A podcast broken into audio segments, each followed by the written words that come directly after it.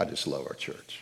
Sacrificial, you've been in your labor and uh, focused on the right things. I want to talk a little bit about that today. But first, I want to talk about something that you probably haven't heard about. That is, did you know we had an election? We did, we did.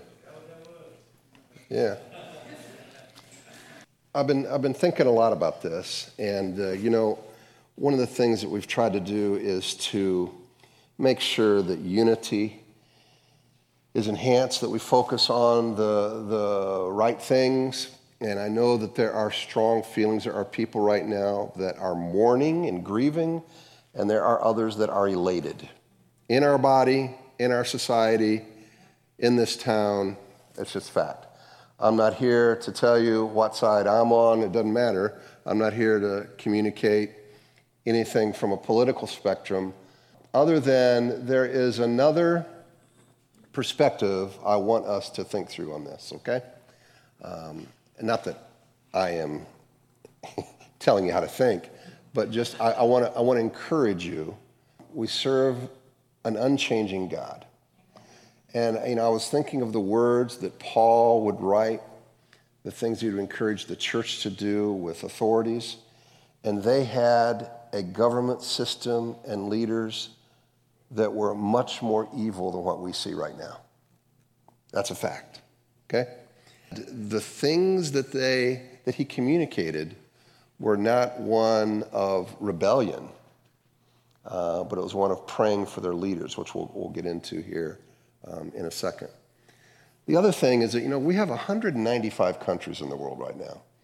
We've had, you know, hundreds or thousands before that. We really don't know for sure.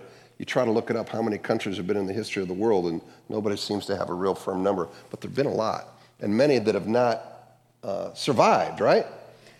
And so I don't think God just has his finger on America. I think he has his finger on the world. I think he loves the world. I think he loves people in Bolivia and Guatemala and Saudi Arabia just as much as he does in America. And, and so he's concerned about those things. And, and I don't know that God is so much concerned about the political machinery of each of those places uh, as he is that people in those countries learn to worship him, look to him, seek him. So Here's some scriptures I want us to look at. Blessed be the name of God forever and ever, to whom belong wisdom and might. He changes times and seasons. He removes kings and sets up kings. He gives wisdom to the wise and knowledge and to those who have understanding. You know, we love that verse when the guy, you know, that we don't want is out of office. He removes kings. And then we don't like that verse when it's a guy we wanted in office, and then he's no longer there. But I'm here to tell you that stands true no matter who's in office. All right? Next. Is it who has measured the waters in the hollow of his hand? This is Isaiah. And marked off the heavens with a span, and closed the dust of the earth in a measure, and weighed the mountains in scales, and the hills in a balance. Who has measured the Spirit of the Lord, or what man shows him his counsel? Whom did he consult and who made him understand? Who taught him the path of justice and taught him knowledge and showed him the way of understanding? Behold, the nations are like a drop from a bucket and are accounted as the dust on the scales. Behold, he takes up the coastlands like fine dust. Lebanon would not suffice for fuel, nor are its beasts enough for a burnt offering. All the nations are as nothing before him. They are accounted by him as less than nothing and emptiness. To whom then will you liken God, or what likeness compare with him?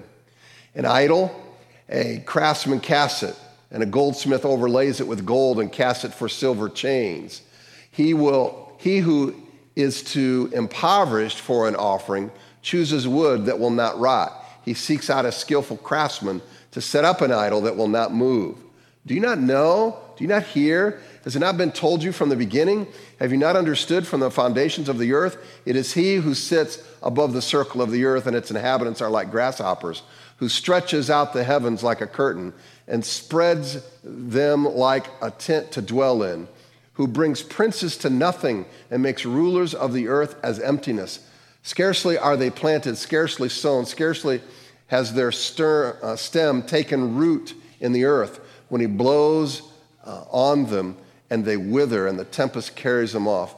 To whom then will you compare me that I should be like him, says the Holy One?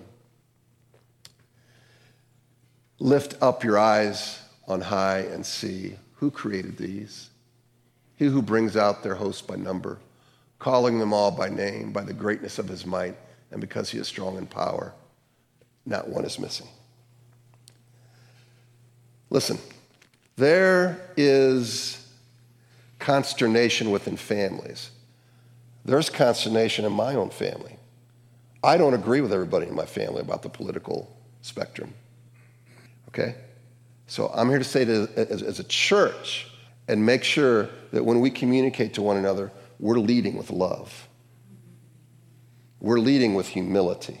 We're leading with the sovereignty of God. So, what is our responsibility in all of this? Let's look. First of all, then, I urge that supplications, prayers, intercessions, and thanksgiving be made for all people, for kings and all who are in high positions, that we may lead a peaceful and quiet life, godly and dignified in every way. This is good and it is pleasing in the sight of God our Savior. This is what we're to do. This is how we approach it. Now, peaceful, quiet, godly, dignified. Um, that's a lot to chew on. It's a lot to ask ourselves in how we are approaching this whole situation. And how can I be peaceful? Not because of what I see out there. I can be peaceful because I know God is in control. He's the sovereign Lord. And so um, I hope that encourages you. And uh, if you're mad at me, sorry. That, I think, is what the word is on this. Because ultimately, we as a church answer to Him in terms of, of, of each of our hearts. And so I hope that uh, that will bring us into, into union with what the Lord wants for us. All right? So, Lord, guide us, help us as we um, uh, seek out this unity. And Lord, I know that there are, there are people who uh, want the church to do this or that. There are people who want their friends to do this or that uh, when it comes to a political spectrum. And they don't understand how somebody can see it this way or that way. Um, but Father, may we be unified on the gospel. May we work together and serve together on the gospel. Where we've been prideful and arrogant, may we repent. Where we've not been quiet, where we have selfishly held to our own agendas and we have caused division in families and in the church, may we repent. And may we come before you in a way that we can humbly approach others. Even in those, Lord, that I see, I, have a, moral objection to things they believe or do that I can humbly love. And so may we not be naive, but may we be wise as we approach these things. Help us as a church. And now, as we open up your word and we look at our message today, uh, use it to work in each of our hearts. We pray in Jesus' name. Amen. Amen. Having been a Christian for several decades and hearing a multitude of sermons on money, I cannot remember any context where that has not been just about, particularly when it's a series, not been about some need, some building program, there was some kind of motivation behind it. Not that that's bad or wrong, um, and I'm not saying the Bible doesn't um, include such references for particular needs, but I, I don't think it's the whole story. Okay? Um, it is why the story of Israel building a sanctuary stands out as kind of an anomaly in those situations. Here's what it says And they received from Moses all the contribution that the people of Israel had brought for doing the work of the sanctuary. They still kept bringing him free will offerings every morning, so that all the craftsmen who were doing um, every sort of task on the sanctuary came, each from the task that he was doing, and said to Moses, The people bring so much more than enough for doing the work of the Lord that the Lord has commanded us. So Moses gave command, and the word was proclaimed throughout the camp let no man or woman do anything more for the contribution for the sanctuary. So the people were restrained from bringing more, from giving. That's a passage that no church in the middle of a building program has ever spoken about.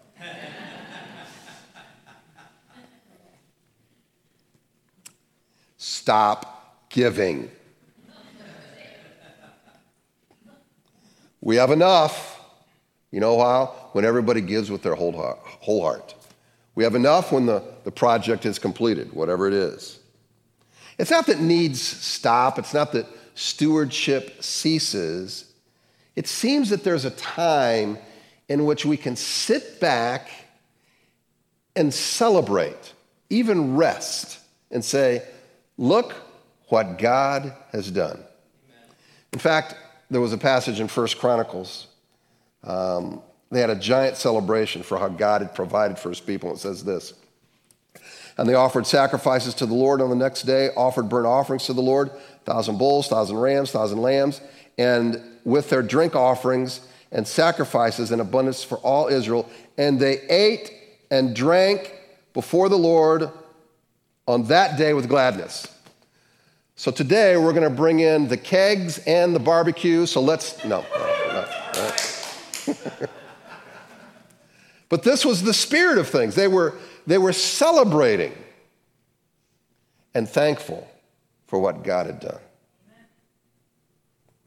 Then the people rejoiced because they had given willingly, for with a whole heart they had offered freely to the Lord. David the king also rejoiced greatly. I love that God wants his people to celebrate. Love that gives us permission to do that, wants us to do that. Um, we're still in the midst of COVID. We're not done with it. And there's still people living with great anxiety right now. And not just with money, but there's great social unrest. And there's division in our culture on multiple fronts, okay? You know, you have people celebrating, stick it in your face, and then others grieving, and the other side is gleeful. Um, and, you know, it's, a, it's an issue. But I just want to say that it's worth celebrating. Ultimately, that God is continuing to do a work in his people. And I know many feel like giving up for a variety of reasons. But God has chosen to meet needs through you in our community um, in, in a way that's kind of been at a speed not done before. And God has chosen to give this glowing report from finances that, frankly, blows us out of the water when we consider what we were thinking in March. We're like, you know, Katie bar the door. Are we even going to have a church at the end of the year? We didn't know. But God has chosen to do wonderful things through you. And so this is a time to celebrate. It's a time to say thank you. It's a time to thank the Lord for his work in our hearts in serving and in giving. We have a choice. I can choose to fixate on the problems, and there are many problems. I'm not suggesting we put our head in the sand. But if I sit 24 7. And I think about the racial division, and I think about the political division, and I see the number of pastors that are now quitting at a greater rate than when I can ever remember. And I look at all that, and I'm just sitting there pondering, and I'm like, without any other perspective, you know, I, you know what? I think I'd rather just be a greeter at Walmart, okay? But that's not my perspective. And I'm not denying that those things are taking place. And I'm not suggesting that. I think that there are things we can do in those regards in providing unity, addressing the race issue. And you know my heart, these are things that I think we have to address from a gospel perspective. But I have a choice to allow those things to be preeminent or have something else from the Lord be preeminent in my heart. Because in every season of humanity, there have been problems, have there not? And uh, how many of you remember hiding under your desk? Anybody here hiding under your desk in preparation for a nuclear attack? You ever seen any pictures for that? Yeah, yeah. The fear, okay? The fear of communism versus democracy. Do you remember all of that? The Cold War? Every season has had its problems. And we have a choice. And again, I'm not denying, I'm not saying it didn't exist. I'm not saying it wasn't important. I'm not saying there weren't things that we could do. I'm just saying that's not the only problem. That's not the only fact in the room. And that we have a God who is sovereign. And I would rather focus on that and let that be my lead and let that dictate my heart and my thinking in the midst of all this other stuff. Not yet. It's not over yet, all right? Um, and our, our celebration, listen, for our giving and what God has done through you is not because of the ingenuity of our leaders or how hard people have worked Although that is all true, and you all have done that, and I'm very, very appreciative of that. But listen to this both riches and honor come from you, Lord, and you rule over all. In your hand are power and might, and in your hand is to make great and to give strength to all. And now we thank you, our God, and praise you, uh, your, your glorious name. But who am I? And what is my people that we should be able thus to offer willingly? For all things come from you, and of your own have we given you. For we are strangers before you and sojourners, as all our fathers were. Our days on the earth are like a shadow, and there is no abiding. O Lord, our Lord, all this abundance that we have provided for building you a house for your holy name comes from your hand and is all your own. So there's no doubt that all that God has done is his work. And we thank Him ultimately. I'm thankful for you, but I know God has worked in your heart to make that happen. You know, it's hard work to have unity in a family. You know that? And there's some of you right now that have disunity in your family, and you're holding bitterness and, and, and great anxiety against family members. And it's wrong, and it's sin, and you need to repent. You need to make that right, just like you need to do in the church, because you've had some things come in between the relationship. Now, there are times in which you need to protect your family, right? Now, there are times where maybe uh, abuse happens in a family and you have to protect your kids. I get all that. I'm not talking about that. But I'm just saying we it takes hard work to reconcile. And we get lazy about it. We think that my issue is more important. My political position is more important than my relationship with you. And what I'm saying is that's sin. And so we need to work hard on having the relationship and reconciling and humbling ourselves. Hmm. I'm just saying there can be no doubt that God has been at work, been at work in our body in, in you may feel it's fractured, you may feel, you know, it's real tense, but there's still unity. And we have to stay at that task. Um, and he's the one that's provided all that. And I just, I'm just thankful to God that we still exist. Amen. And that there's unity and that, we're, and that we're striving to see his kingdom move on. And he's the one that deserves the praise. So I thank you, Lord, for your goodness. And to you, Christ Community Church, I want to say this. You will be enriched in every way to be generous in every way, which through us will produce thanksgiving to God for the ministry of this service is not only supplying the needs of the saints, but is also overflowing in many thanksgivings to God. But their approval of this service, they will glorify God because of your submission that comes from your confession of the gospel of Christ and your generosity of your contribution for them and for all the saints. And then I add this from Proverbs Whoever brings blessing will be enriched, and one who waters will himself be watered. So for the future, this is what I want to be true of us. You shall give to him freely, and your heart shall not be grudging when you give to him, because for this the Lord your God will bless you in all your work and in all that you undertake.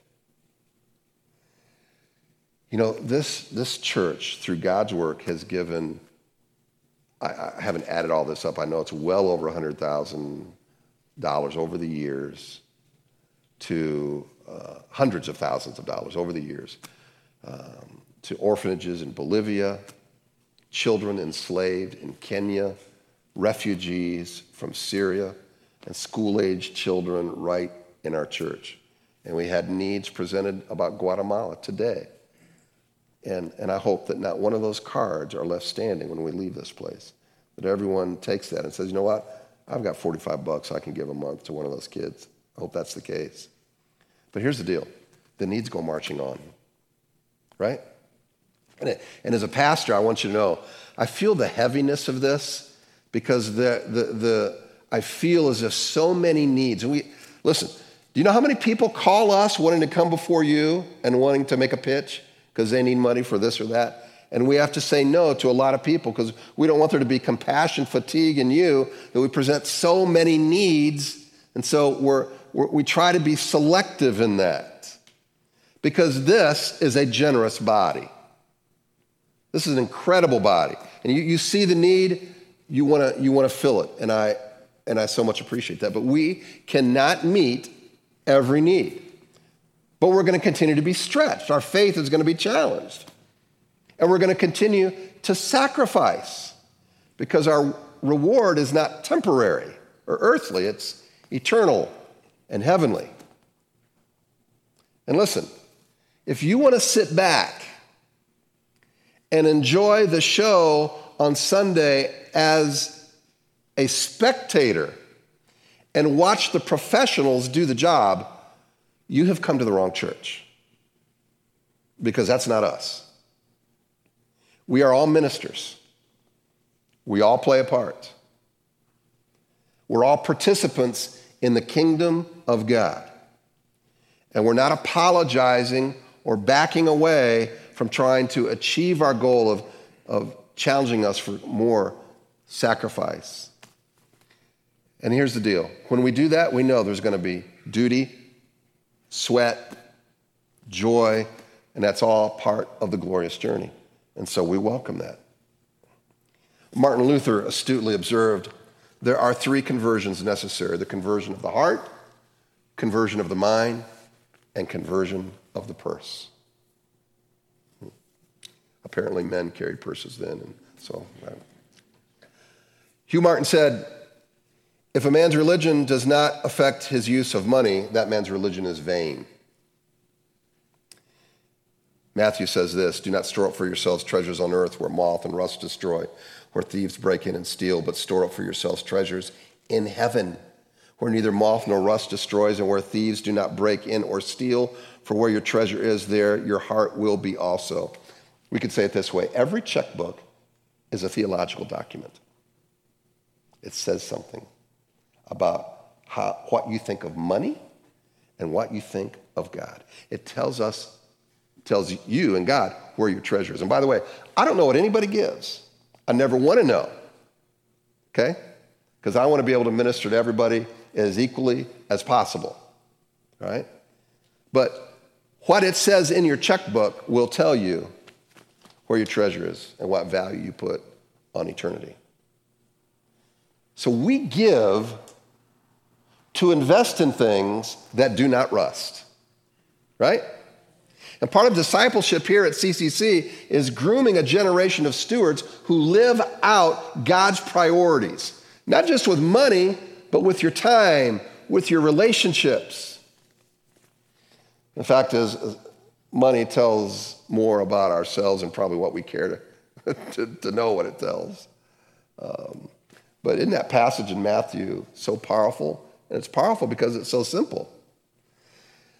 Think of it that we have the ability to give the, and, and enjoy the best investment opportunity known to any human being. You have the best investment opportunity for any human being. Okay? We are not ready to give you a Bitcoin scheme. Okay? This is not some future venture into quantum computing or synthetic biology. All right? This makes an IPO into Microsoft and Apple look like beans on a bad burrito. Okay? We are storing up resources time, money, relationships, and service into trillions and trillions and trillions of years of reward. Think about that. That's amazing. How can anything on earth possibly compare with that? Wow. John Piper, in his book Desiring God, said this We can be content with simplicity because the deepest, most satisfying delights God gave us through creation are free gifts from nature and from loving relationships with people. After your basic needs are met, accumulated money begins to diminish your capacity for these pleasures rather than increase them. Buying things contributes absolutely nothing to the heart's capacity for joy. There's a deep difference between the temporary thrill of a new toy and a homecoming hug from a devoted friend. Who do you think has the deepest, most satisfying joy in life? The man who pays for a 40th floor suite downtown and spends his evening in the half lit, smoke filled lounge impressing strange women with cocktails? Or the man who chooses the Motel 6 by a vacant lot of sunflowers and spends his evening watching the sunset and writing a love letter to his wife. And I like that. What I want to say to you is thank you for going after those simple things and understanding that and making sacrifices for that. As long as I'm alive, I want to go to this church because I know that's your hearts. And I, I, just cannot even thank you enough for how you have expressed that this year. So thank you for your sacrifices. Thank you for your steady stewardship that allows us to minister to those less fortunate. And as we look forward to bigger, newer challenges, I want us to be able to again look back and see God at work, to see his kingdom expand. Amen? That's what we're here to do.